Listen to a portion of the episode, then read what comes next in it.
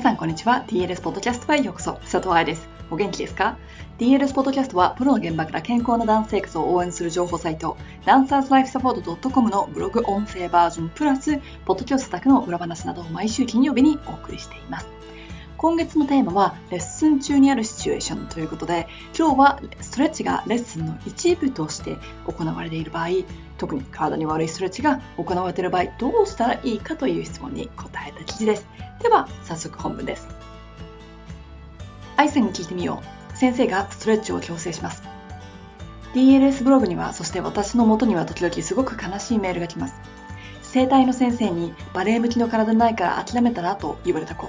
整体よ、彼に何が分かるっていうんでしょうね。そして分かっててもそれを言う職業ではなく ひゃくパーセント 余計なお世話だって気づかないでしょうか。日本が告訴の国だったらその人大変よ。バレエ学校でのいじめ、摂食障害、バレエをやめなきゃいけなかった怪我など、今日の質問も悲しいメールの一つです。ウォームアップをすることでレッスンで体がしっかりと動かせるということが当期バレエ講習会で分かりました。しかしお教室ではパワーレッスンの前にストレッチをします。先生のカウントで。せっかくウォームアップをしても温まった状態でレッスンを始められません。こういう場合はどうしたらいいですか？ちなみに今はいちばんめのアンシェルマンの振り付けを先生が写している間にカフライズをしています。まずエクササイズもそうですが、ストレッチは特に全員が全員これっていうのもありません。だよね。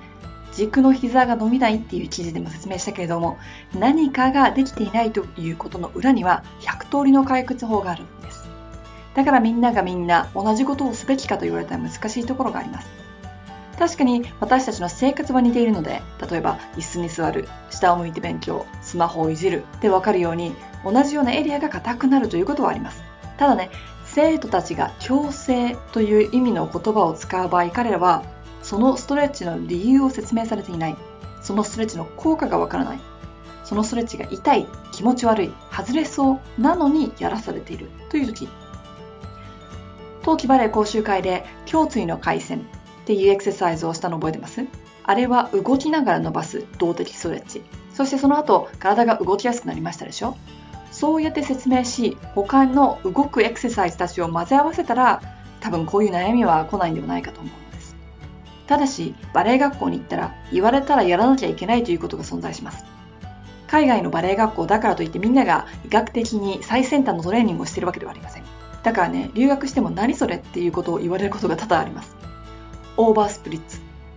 そのポジションがバレエで必要なのはレッスンの一番最後、グランアレグロの れいてんさんびょうぐらいを空中に浮いている時間。大腿四頭筋を使ったら太くなるって言いつつも、腹筋は使っても誰もウエスト太くなるって言わないよね。カエルのポーズができないからターンアウトができない。私の新書にもどうしてそれがターンアウトを測ることにはならないかがいっぱい書いてあります。炭水化物は食べれない、糖質は取るな。炭水化物はエネルギーだから体を動かすものだし、糖質は脳みそに絶対必要だし、あなたの体は成長期だし、なんとかキロまで痩せなさい。いやー、お客さんはキログラムなんて見えないでしょ。だからといって先生に食ってかかっていたら学校にいるのが辛くなりますし、いい点数にもなりませんよ。この前クリニックに来た子はバレエ学校のピラティスの先生にエクササイズができない理由は彼女が側腕症があるからだと言われて、心配になって私の元に来ました。全くもって側腕ではないし、そのエクササイズができない理由を骨格のせいにした。そしてピラティスの先生という彼女の仕事分野ではない医者が診断する側腕症というものを口に出した。一番最初にお話しした整体の先生と一緒で、私が殴りたい人たちの一人です。彼女、日本でピラティスを指導したりすることがあるみたい。行かない方がいいよ。いくらそれがディプロマですとかバレエ学校で指導してますと言ってたとしても。大人の世界には理不尽だと思うことをやらなきゃいけない時ってあるのです。でもね、知識を武器にそれに静かに戦うとか、そういう理不尽なことをしなくても結果を出すとか、将来後輩や自分の生徒にもやらせないという背中で語るぜということをいっぱいやっていけばいいのです。私はバレエ学校にエクササイズクラスを作るまでななねんほどかかりました。それまでは地道に治療のたんびに生徒にエクササイズをやらせる、そして結果を出す、そしてそれに学校側が気づきもっと生徒を送ってくる。大多数を変えたらシステムを変えざるを得ないというか、というか勝手に学校の風習が変わっていきます。みんな先輩を真似してストレッチ始めるんですもの。先輩がトレーニングしていたらそれを真似するようになるんだよ。そんなことを言っても今何をするのかって話じゃないですか。まずストレッチをしたら絶対に怪我をするでもないから落ち着いて。ただしエクササイズをした後に踊りやすくなるのは筋肉を正しくウォームアップし動きやすくさせてあげているから、神経回路の使い方も覚え、アンシェルマンで筋肉に指令を出しやすくなるから、メンタル的にも今日の注意を冷静に考え、より集中してレッスンに参加できるから。確かに体は冷えてしまうかもしれないけれども、それに負けないくらいウォームアップをするというのが可能です。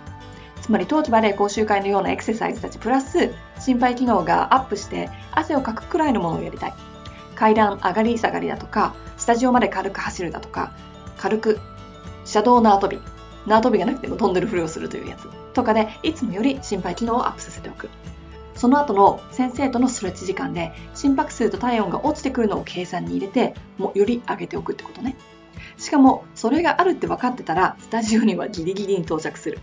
スタジオ外でウォームアップをして、スタジオで座ってストレッチだったら絶対に体が冷えちゃいますもの。そういう部分は先生に言われなくてもブログに書いていることだし、自分で無料でできちゃいますよね。体が冷えちゃうって問題があったら、ストレッチがダメじゃなくて、どうしたら暖かいままでいられるかを考える必要があるでしょ。知識はあなたを止めるものではなく、羽ばたかせるものです。確かにこれは危険だという動きがありますよね。そして子供を指導している人であれば、そういうのは知っておかなければいけない。これは絶対。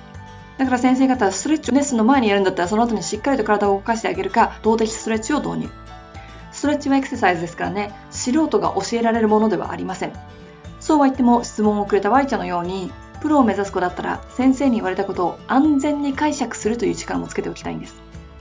さっき説明したように、体をもっとアップさせておいて、体温が落ちるところまで計算に入れるというのもその一つ。他にできることは、ストレッチをしている時間もこまめに動く。ストレッチとストレッチの間に立ち上がったり腕立てを行う。終わったらバーを率先して運んだり、大きな筋肉グループを使う。最初のウォームアップ短時で、プリエで自分が最大限に動いているかを確認し、そこで体を温めるなど、考えたらできることがいっぱいあるはずです。何度もブログで書いてるし、セミナーでもお話してるけれど、バレエの先生だからってストレッチを指導できるわけではないんです。だってストレッチってエクササイズ理論を知らなければできないし、リハビリに使われるものだから。バレエの先生って体が柔らかいからとか、綺麗な体型だからとか言ってダイエットの相談やストレッチクラスとかやっちゃいますけど、それって別に資格があるわけではないからね。結局どんな環境に行っても自分を守るものというのは知識だと私は思うの。カンパニーでもそんなスケジュール体にいいわけないっていうことがあったり、ツアー中そんな床じゃ踊れないっていうこともあるかもしれない。先生、振付家、そして衣装や舞台装置で変なのもたくさん出てくると思う。私の友達は水の中でバレエをやるという作品でヘルメットをかぶって白鳥をやったらしい。そういうこともあるかもしれません。だけどそれをこなすのがあなたの仕事だったら、それを安全にこなす知識が必要だよね。もちろん先生方には正しい知識を知っていてほしいから ディーエルエス では教師のためのバレエ解剖学講座というものを年ににかい行っていて、できる限りこういう悲しいメールを送ってくる子どもを減らそうと頑張っています。でもエクササイズやストレッチをダンサー自身が学ぶことができるセミナーも行っているので、自分でも勉強を続けていこうね。お母様方、娘さんの年齢が幼ければ自分たちでこういうことはできませんから、卵の火を使ってバレエの世界をしっかりと理解し、バレエをやる上で必要なことと不必要な間違った常識を頭に入れることで自分の子供を守ってあげてください。いかがでしたか？このような先生には絶対聞けないし、お母さんにも分かってもらえないという質問がありましたら、ぜひメールで教えてください。質問メールは ハロー アット ダンサーズライフサポート ドット コム、 ポッドキャスト質問という題名で送ってもらえると探しやすくなります。来週のポッドキャストはリスナーさんからの質問で、幼稚園児の足について、そちらのポッドキャストでお会いしましょう。ハッピーダンシング、佐藤愛でした。